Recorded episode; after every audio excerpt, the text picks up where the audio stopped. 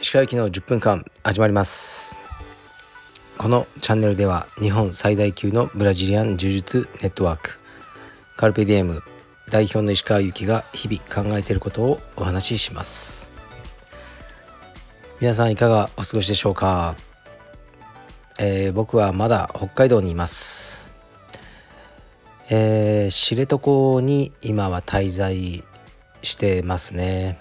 あと23日こちらにいる予定です。そうです。僕の旅行はいつも長いんです。から2泊3日とかそういう旅行をすることがほとんどないですね。長くでも安く。そういう感じでしょうか。えー、今日はですねあの天気があまり良くなくて嫌いじゃないんですけども一面霧ですね。運転がめっちゃ怖かったですね。全くこう前が見えない状態で運転をしてました。えっと泊まってるホテルのああの朝食付きだったので今日行ったんですね。それがもうめちゃくちゃ良くて美味しくてこう誘惑に負けて結構食っちゃいましたね。普段朝飯と昼飯はもう極めて質素にバナナだけとかにしてあの夜あの、ね、ちゃんとしたものを食べることが多いんですけど今日は朝からちゃんとしたものを食べてしまいました。だから昼はねゆで卵とバナナだけにしておきました。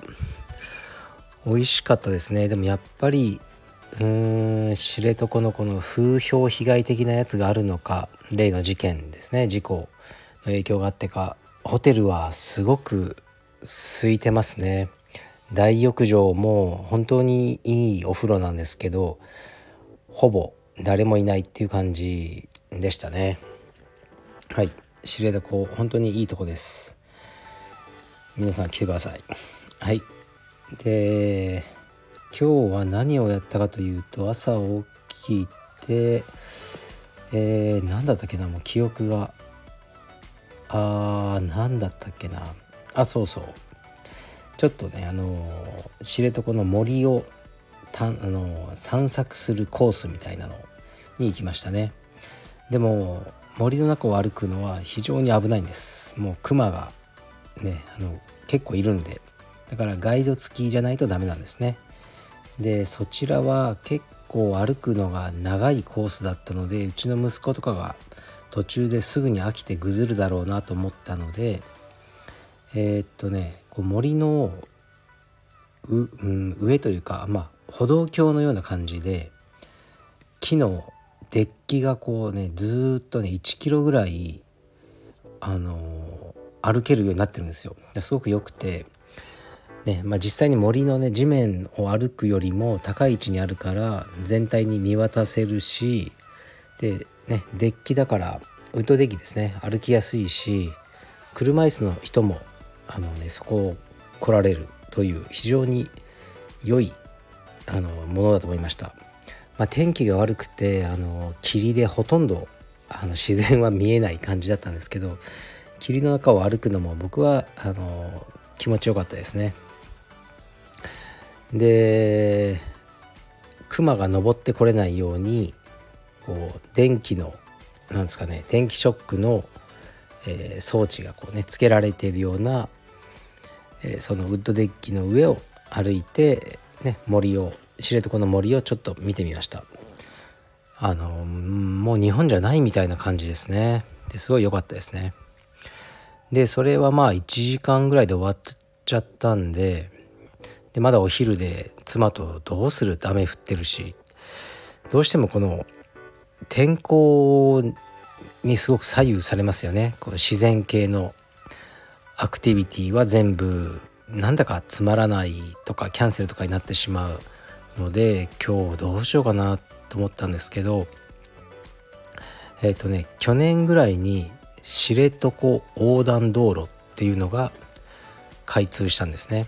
これ長い間作ってたらしいですけどえっ、ー、と知床まあ分かんないですね。僕も最近まで分かんなかったんで知床半島の、えー、北側から南半島を横断するんですね。で南に行くと、まあ、本州側ですかね。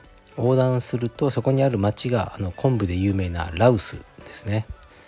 ですからシャリ上の方から北からねあの横断してあ縦断になるのかな？いや横断かな、まあ、とにかくこう端から端まで行くんですね。半島の。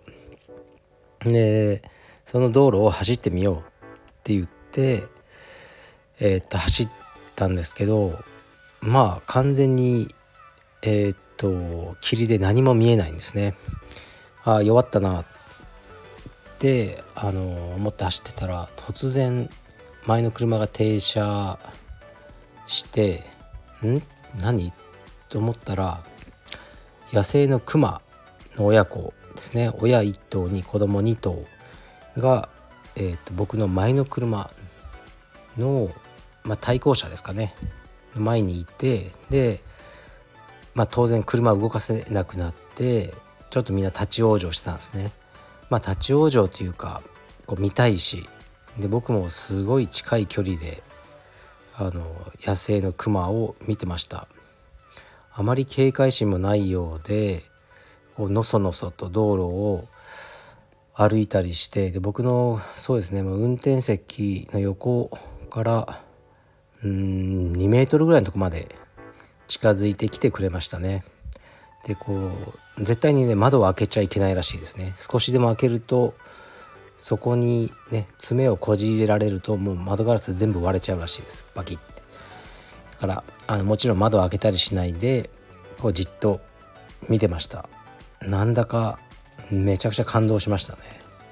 いきなり道路で会えるなんてあやっぱ知床ってすごいなと思いました。でまたでそこを抜けて走ってるともう一頭見ることもできましたね。から結構クマはいるようです。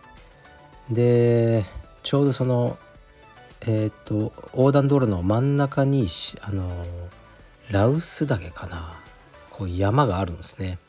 峠があってその峠を越えた辺りから本当に急に晴れたんですよ。やはりこういうところの天気って読めなくてあんなに雨が降ってたのに峠を越えた瞬間ほぼ青空になったんですね。でえこんなことあるんだと思ってでそこにあるえっ、ー、とね何だったっけなラウスなんとかセンターよくありますよね自然観察センターみたいなそういうのね結構好きなんですよ。行ってそしたらまあ暇だったのかその一人のおじさん職員のおじさんがまあ雄太のことをすごい気に入ってくれてずっとこう雄太にいろいろこの北海道の知床の動物の毛皮を触らせてくれたり、まあ、クワガタを捕まえてくださったりしてあのいろいろとあの教えてくださって非常に楽しい時間を過ごしました。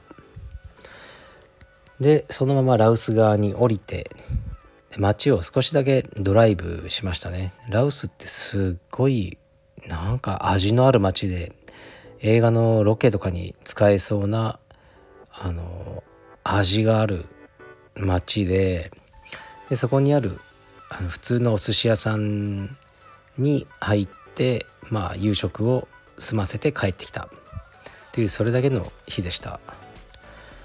でなんかおまけじゃないけどホテルに帰ってきて何気なく見た窓からの夕日がすごく綺麗で今までに見たこともないような夕日でしたね。なんか知床のことをすごく僕は好きになりましたねこの2日ぐらいで。うん。かなんかねなんかまた来る感じがします。是非冬に来るかどうか分かんないですけどまた来年の夏とかに来れたらいいなと思ってます。はい。で何かねあのなんかこう言葉じゃ説明できない魅力があるというか自分に合う街っていうのがいくつかあるんですね。で何度も何度も繰り返していっちゃうっていう場所が日本にも国外にもいくつかあるんですけどその一つになってくれそうな気がします。はい。というわけなんですがレターに一ついきます。急に現実にあの戻されますね。まあでもね毎日仕事はしてるんですよ実は。あのー、今仕事はですね僕の主たる仕事はえー、っとアパレルのちょっとデザインとか発注とかですね。とこれはまあすごく大事なプロジェクトなんですけどカルペディエム道義のリニューアルですね。それに向けた、あのー、ことをいろいろやってますね。えー、っとこれねよく来る あの系のレター一つ読みますね。鹿先生お疲れ様です。北海道お楽しみいただいているようで何よりです。私は地方在住の中年充実家です。石川さんのラジオでかっこクラスに出ないでスパーリングだけ参加する人。かっこ閉じについてたびたび否定的なニュアンスで使われることがあるかと思います。私が住む地域の道場だと人が少ないこともあり紫帯以降は指導に回ってクラスには参加しなくなるケースが多いです。カルペディエムでやでは黒帯や茶帯の方もクラスに参加されているのでしょうか。またスパーリングだけしている人は指導者からの評価は厳しくなってしまうものでしょうか？はいありがとうございます。うーんなんか地方のその充実道場の感じがもう結構僕分からなくなってきてるんですよね。なんかどんな感じだったかなってずっと東京で僕充実やってるのであまりピンときてないというのが一つありますしなんとなく先生というか指導者と生徒さんのうん境目が曖昧なのかなと思いますね。いい意味でも。で悪い意味でも曖昧なのかな。だからこういうことが普通に許されてしまうのかなと思いますね。まあカルペディウム全体の話はちょっと置いときましょう。僕がしっかりと管理しているのは本部青山ですね。青山に関しての話をさせてもらうとインストラクターたちは全てプロですね。指導の。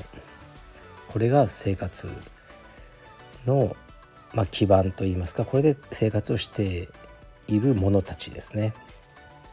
だからあまりこう紫帯だから茶帯だからこの人は指導に回るとかいう雰囲気ではないと思いますね。そういうことは関係ない。と僕は思ってますね。仕事として実はやってるかどうかということがすごく大事だと僕は思っててそれ皆さんに伝わってると思いますね。で僕もクラスに参加する日はあります。他のインストラクターが教える時に。僕は必ず時間前に行ってストレッチからやってます。100%そうです。だからもうそれをもってして皆さんに多分強烈なメッセージを伝えてしまってるとは思うんですけどそういうことですね。クラスというのは最初から出るのが普通でそれ以外の形がいびつだってことですね。でそのいびつなの形を許すのかどうかはもう各道場のお任せだと思います。だからうん。でも書いてないですよ。ホームページもルールにも。必ず時間通りに来いとか。遅刻は許さないとか。書いてない。ただ僕が時間通りに出席して僕もエビからやってるから多分皆さんもそうすることが石川先生は望ましいと思ってるんだろうなと思ってるんじゃないかなと推測はしてます。でもそれ以上は僕はやっぱ言わないですよね。